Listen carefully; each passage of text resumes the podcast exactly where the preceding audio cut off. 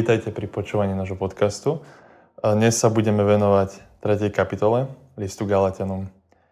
A pre mňa osobne je to veľmi zaujímavá kapitola, keď som to študoval, lebo je tam veľa zaujímavých vecí, ktoré keď si to človek tak prejde a nad tým trošku hlbšie porozmýšľa, premedituje, tak si uvedomí, že sú tam celkom zásadné veci.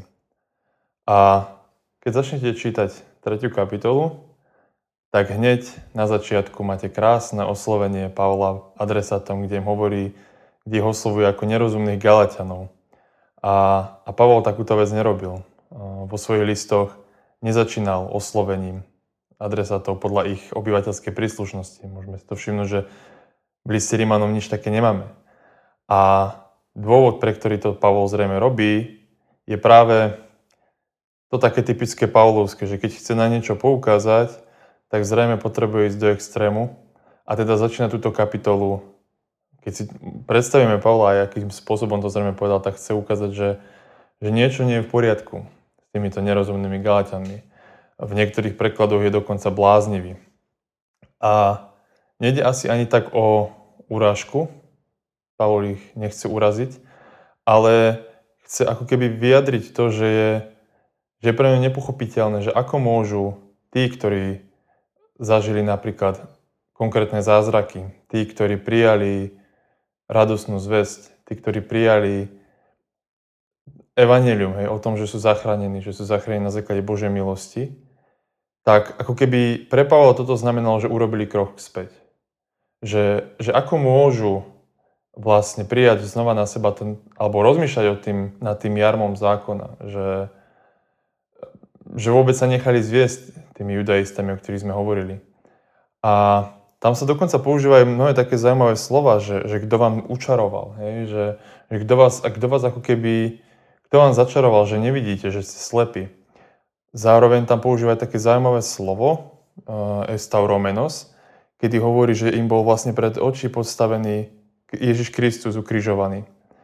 A toto slovo hovorí, že to neznamená, že by Kristus stále vysel na kríži, ale že jeho smrť na kríži má stále význam pre všetkých kresťanov. To sú len také vychytávky z toho greckého jazyka, ktoré niekedy, keď si všímame ten jazyk, že aký sú to, akú, akú hĺbku má tá terminológia, ktorú, ktorú Pavol používa. A, a vlastne pýta sa Galatianom, že či oni dostali ducha, či, či tie zázraky, ktoré sa u nich konali, ktoré sa konali v tej obci, že či si myslia, že Boh to koná na základe zákona. Či si myslia, že to Boh koná na základe nejakých ich skutkov a snách. A samozrejme je to rečnícka otázka, na ktorú si musia odpovedať a keď sa nad ňou zamyslia, tak je jasné, že nie. A, a potom je to na mieste, že Pavol sa pýta, tak prečo rozmýšľajú vôbec nad zákonom? Hej? Prečo oni ako, ako kresťania, ktorí vychádzali z pohanstva, vôbec rozmýšľajú, že by na seba prijali toto jarmo? Že by na seba prijali ako keby, no jednoducho pre Pavla to znamenalo krok späť. Hej?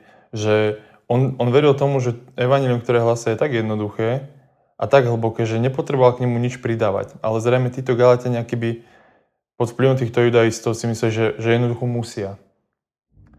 A, ale sú to veľmi akože silné slova, ktoré tam Pavol používa, silné vyjadrenia.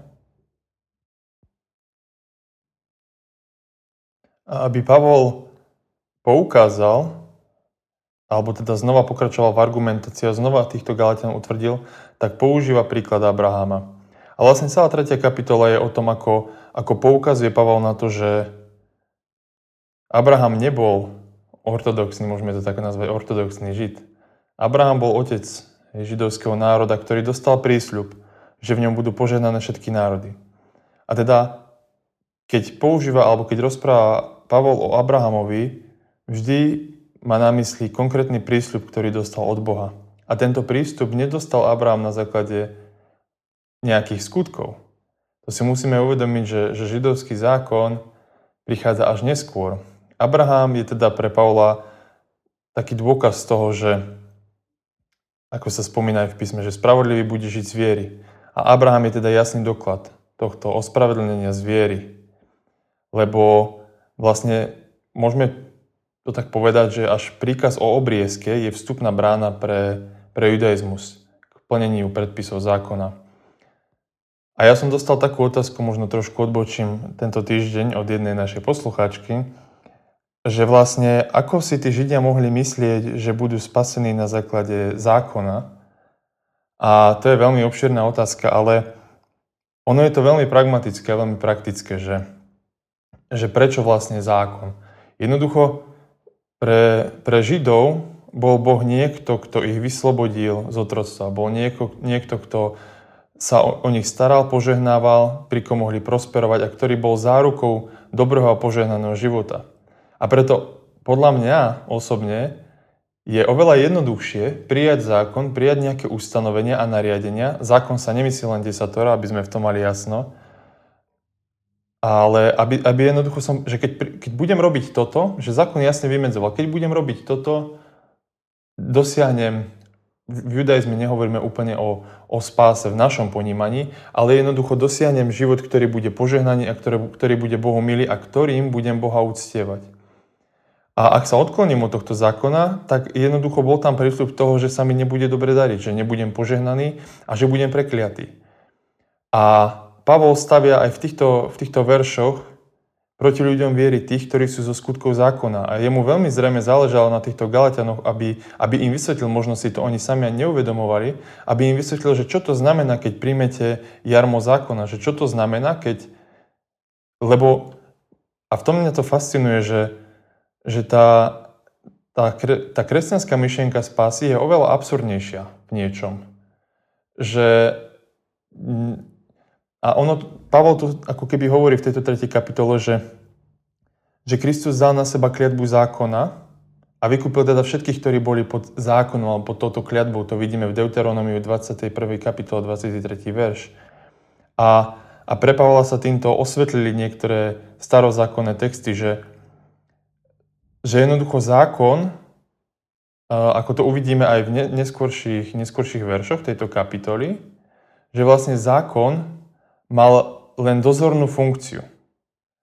A môžeme sa pýtať, presne sa môžeme pýtať, že na čo tu bol vlastne, vlastne zákon, alebo že čo, k čomu bol dobrý zákon. Zákon nič nemenil na prísľube, ktorý dostal Abraham a teda my si musíme všimať v prvom rade ten prísľub, ktorý Abraham dostal. Že v ňom budú poženané všetky národy. Nemyslí sa len jeden konkrétny národ. Zákon bol podľa Pavla, stručne povedané, daný kvôli previneniam. To znamená, že zákon sám nemal moc dať život. A preto, ak keby Pavol v týchto veršoch poukazuje, že prístup, ktorý bol daný Abrahamovi, je väčší ako zákon. A, a tento prísľub platí pre všetkých, ktorí uveria v Krista. A teda tí, ktorí uveria v Krista, sú akoby Abrahamovými potomkami. A teda nie len Židia, že aj títo nerozumní Galatiania, ak uveria v Krista, tak majú, majú podiel na tomto prísľubení. A teda zákon má oveľa menšiu váhu ako prísľub, ktorý dostal Abraham. A vidíme to práve v 19. verši, kde, kde Pavol odpoveda na otázku po zmysle zákona. Pavol chce poukázať, že, že zákon je tu daný, ale jeho vláda, alebo teda jeho moc končí, keď prichádza viera, hej? keď prichádza zasľúbený potomok a to je Kristus. Ďalšie zaujímavé termíny, ktoré sa používajú, aby Pavol viac opísal zákon alebo teda jeho funkciu, sú dva termíny. Vidíme to v 23. verši, že pokiaľ neprišla viera, teda pokiaľ neprišiel, môžeme povedať Kristus alebo ten zasľúbený potomok, tak sme boli zajaci, ktorých zákon strážil pre chvíľu, kedy mali, mala byť zjavená viera a teda užíva tam aj slove sa strážiť, alebo v niektorých prekladoch, že mal tento zákon nás mal keby uzavrieť. A čo je ešte dôležité povedať, Pavol, keď hovorí o príchode viery, to neznamená, že pred Kristovým príchodom neexistovala viera u Abrahama. Ale práve Kristus a vďaka jeho príchodu je veriaci pozvaný sa plne vydať touto cestou ospravedlnenia už nie je na základe zákona. A teda, čo chcem akoby podotknúť v celej tejto tretej kapitole je, je, vlastne, je vlastne to, že tá predstava zajatia alebo toho, že, že zákon nás mal strážiť, tak používa sa tam pojem dozorca, pedagogos, ktorého, z ktorého pochádza vlastne aj, aj slovo pedagóg. Avšak antický pedagóg nebol vychovateľom v takom zmysle slova ako dnes. Hej, skôr išlo o otroka, ktorý vodil chlapca zo, zo školy a do školy a dohliadal na nich. A, a to je veľmi dôležité si uvedomiť, keď, keď sa tu píše o tom, že vlastne zákon nás mal strážiť do príchodu Krista. To znamená, že z toho, čo sme povedali, zákon nemal moc dať život, zákon mohol definovať, čo je napríklad hriech, čo nie je hriech, čo je prehrešenie voči Bohu a nie je prehrešenie voči Bohu. Avšak nemal sebe, neobsahoval sebe život a neobsahoval sebe spásu. Dával iba, iba ako keby pozor. Dohliadal na, na človeka. A to bol jeho zmysel. Že vlastne, mohla, môžeme povedať, že to bola taká pomôcka, aj keď som počul taký zaujímavý názor, že, že vlastne tak ako Kristus hovorí o sebe, že on je cesta, tak v judaizme vlastne Tóra, a teda zákon, je cestou. Hej. A znova je veľmi zaujímavé, že pre nás, my, ktorí sme nevyrastali v tom kontexte judaizmu, pre nás je to veľmi ako keby cudzie. O to viac absurdné to muselo byť pre Pavla, ktorý v tom vyrastal a ktorý väčšinou svojho života s tým bol stotožnený, a teraz musel prijať úplne niečo iné a do niečoho úplne iného sa vžiť. A musel vlastne obhajovať túto novú cestu hej, a poukázať na to, že vlastne, že vlastne zákon, mm, nechcem to povedať tak, že bol zbytočný, avšak išlo skutočne iba o nejakú funkciu hej, zákona, ktorá strážila tých konkrétnych veriacich. A preto možno chce aj ukázať Galatianom, že čokoľvek vám títo judaisti hovoria, jednoducho zákon nie je taký lákavý, ako by sa mohlo zdať. A, a chcem im poukázať na to, že, že prijať zákon alebo žiť podľa zákona aj napriek tomu, že ste prijali Krista je vlastne ako keby vás, ke, ako keby ste, poviem príklad, ako keby ste vo väzení, dostanete priepustku z väzenia, ale vy si poviete, že, že chcem tam byť. Aj tak napriek tomu chcem byť v tom väzeniu, ale chcem si proste hovoriť a veriť tomu, že som slobodný. Hej? A takto to zrejme videl Pavol, že jednoducho to sa nedá, to nefunguje. A k záveru tejto kapitoly používa Pavol termín a výraz Božie deti, čo je veľmi zaujímavé, není to úplne až také časté, avšak zároveň tam chce poukázať na to, tak ako začal, že, že nerozumní Galatania, prijali ste Krista, videli ste zázraky, dejú sa medzi vami zázraky, zažili ste na svojej vlastnej skúsenosti tú zmenu, urobíte krok dozadu a teraz na konci Pavol 3. kapitoly hovorí, že, že vy ste Božie deti, ste ponorení do Krista, ste oblečení v Krista. A skúsme možno aj aplikáciu na tento čas, ktorý nás čaká, je, že vlastne, aké silné sú to obrazy.